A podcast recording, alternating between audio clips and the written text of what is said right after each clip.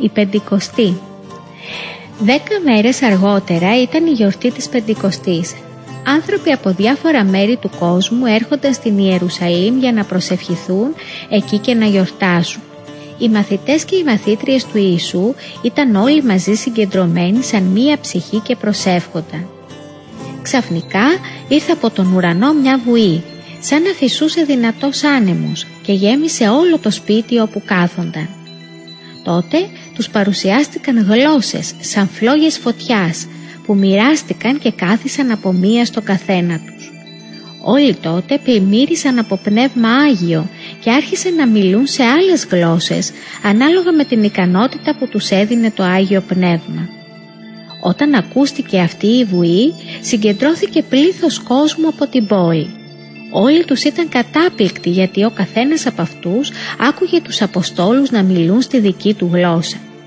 Απορούσαν και έλεγαν ο ένας τον άλλο «Τι να σημαίνει άραγε αυτό» και άλλοι κορόιδευαν και έλεγαν «Είναι πολύ μεθυσμένοι». Τότε σηκώθηκε ο Πέτρος και με δυνατή φωνή είπε «Σήμερα εκπληρώνεται αυτό που υποσχέθηκε ο Θεός. Ο Ιησούς ζει, αναστήθηκε, Αυτός μας έστειλε το Άγιο Πνεύμα. Αυτό το Πνεύμα μας κάνει να μιλούμε έτσι ώστε να μας καταλαβαίνετε όλοι σας. Να μετανοήσετε και να βαφτιστείτε στο όνομα του Ιησού Χριστού για να συγχωρεθούν οι αμαρτίες σας και να λάβετε κι εσείς το Άγιο Πνεύμα. Πολλοί θέλησαν να ακούσουν περισσότερα για τον Ιησού. Βαφτίστηκαν και ζούσαν μαζί σαν μια μεγάλη οικογένεια. Ήταν όλοι τους αφοσιωμένοι στη διδασκαλία των Αποστόλων, στις προσευχές και στην τέλεση της Θείας Ευχαριστίας. Στέφανος και Σάβλος. Όλο και περισσότεροι άνθρωποι πίστευαν στον Ιησού και βαφτίζονταν. Ένας από αυτούς ήταν και ο Στέφανος.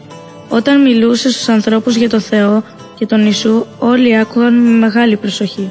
Ο Στέφανος ήταν γεμάτος πίστη και δύναμη και έκανε μεγάλα και καταπληκτικά θαύματα ανάμεσα στο λαό.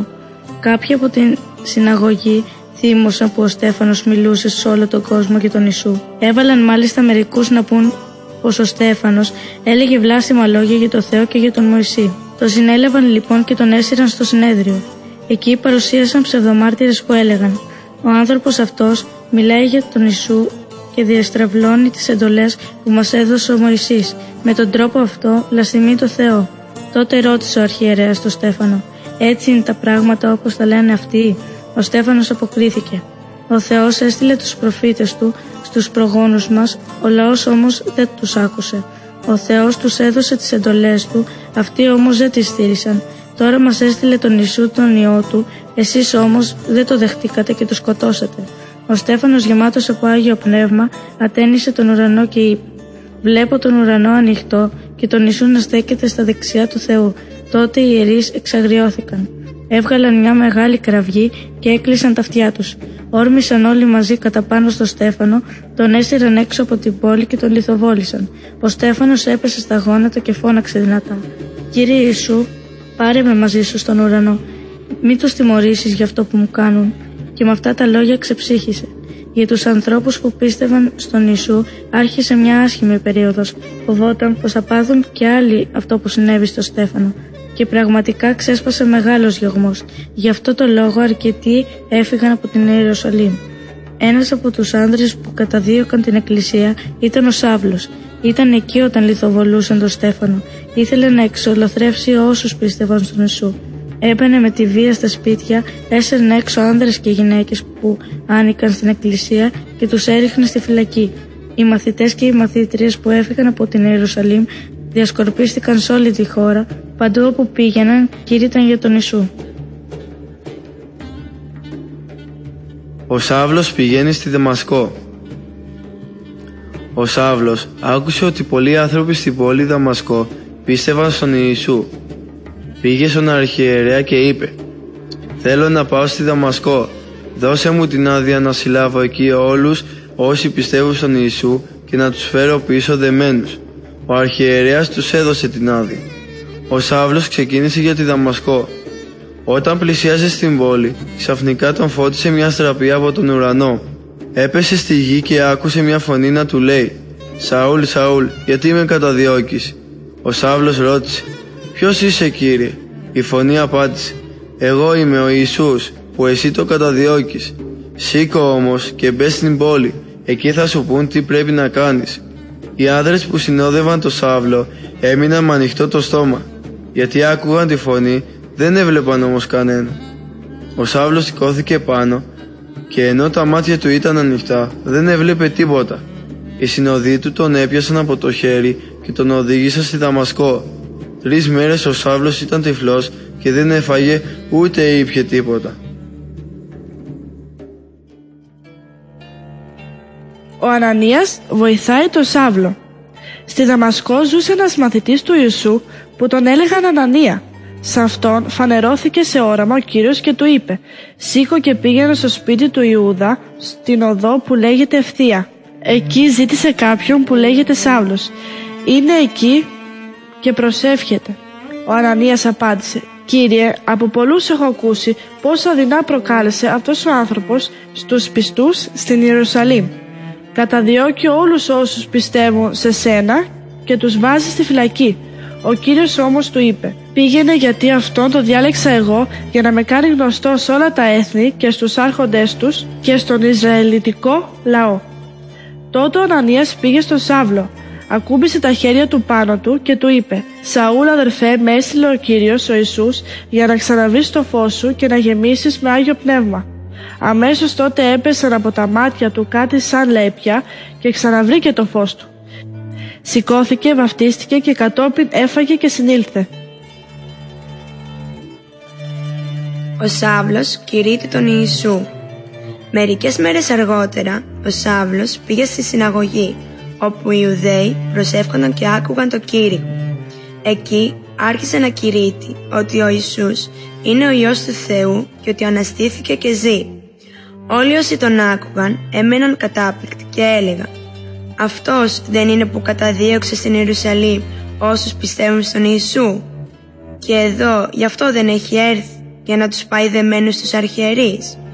Ο Σάβλες όμως έπαιρνε δύναμη και μιλούσε στους Ιουδαίους για τον Ιησού. Τους έλεγε «Ο Ιησούς είναι ο Μεσσίας, ο Σωτήρας που υποσχέθηκε ο Θεός σύμφωνα με τις γραφές».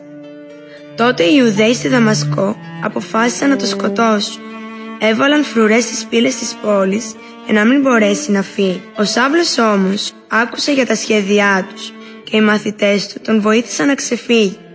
Μια νύχτα τον έβαλαν μέσα σε ένα καλάθι και με σκηνή τον κατέβασαν από το τείχος της πόλης. Ο Σάβλος τότε γύρισε στην Ιερουσαλήμ. Προσπάθησε εκεί να συναντήσει τους μαθητές. Στην αρχή όμως όλοι τον φοβούνταν και δεν πίστευαν ότι βαφτίστηκε και έγινε και αυτός μαθητής. Τελικά τους διηγήθηκε πως είδε στο δρόμο για τη Δαμασκό τον Κύριο και ότι ο ίδιος ο Ιησούς του μίλησε. Τότε πίστηκαν πως ο Σάβλος είχε πραγματικά αλλάξει. Ο Σάβλος παίρνει καινούριο όνομα. Ο Σάβλος ήθελε να κηρύξει σε όλους τους ανθρώπους τον Ιησού Χριστό. Η Εκκλησία στην Ιερουσαλήμ τον βοηθούσε σε αυτό το έργο του. Έτσι ταξίδεψε σε πολλές πόλεις και χώρες. Όταν έφτασε στη πόλη Αντιόχεια, βρήκε πολλούς που πίστευαν ότι ο Ιησούς είναι ο Χριστός. Η λέξη Χριστός σημαίνει «Ο σωτήρας που στέλνει ο Θεός». Γι' αυτό όσοι πίστευαν στον Χριστό ονομάστηκαν χριστιανοί. Ο Σάβλος έμεινε στην Αντιόχεια ένα χρόνο. Ήταν γεμάτος από τη δύναμη του Αγίου Πνεύματος και κήρυτε στους ανθρώπους στον Χριστό. Έπειτα συνέχισε την περιοδία του σε πολλές χώρες με μερικούς μαθητές του Χριστού. Από τότε ονομαζόταν και Παύλος. Ο Παύλος και οι συνοδοί του έκαναν μακρινά ταξίδια και κήρυταν σε πολλούς ανθρώπους στον Χριστό. Πολλοί πίστευαν και βαφτίζονταν χριστιανοί. Άλλοι θύμωναν που άκουγαν τον Παύλο να μιλά για τον Ιησού και τον έδειχναν από την πόλη τους.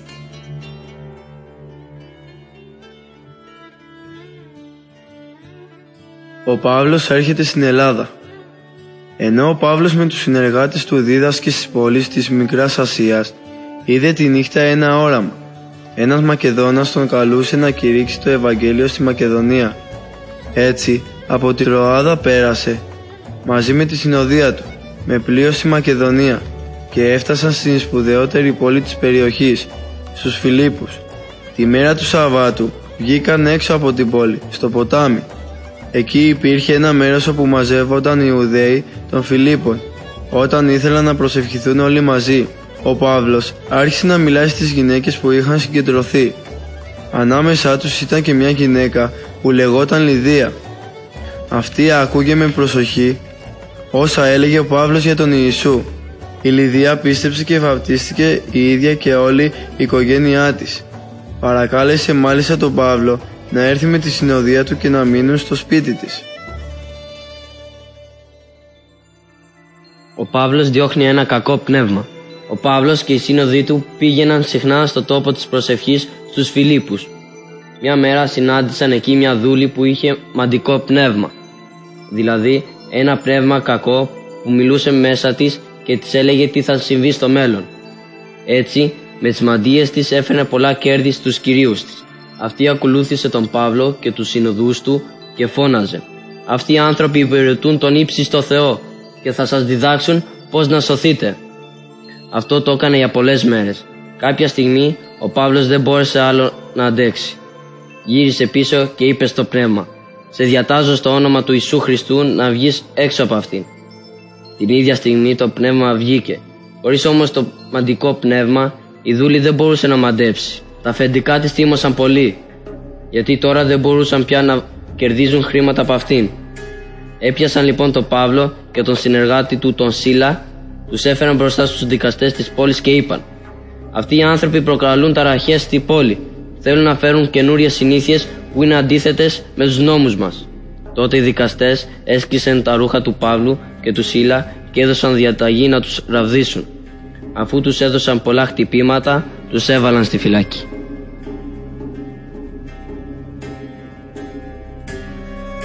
Ο Παύλος και ο Σίλας στη φυλακή οι δικαστές έδωσαν εντολή στον δεσμοφύλακα να τους φυλάει ασφαλισμένους καλά.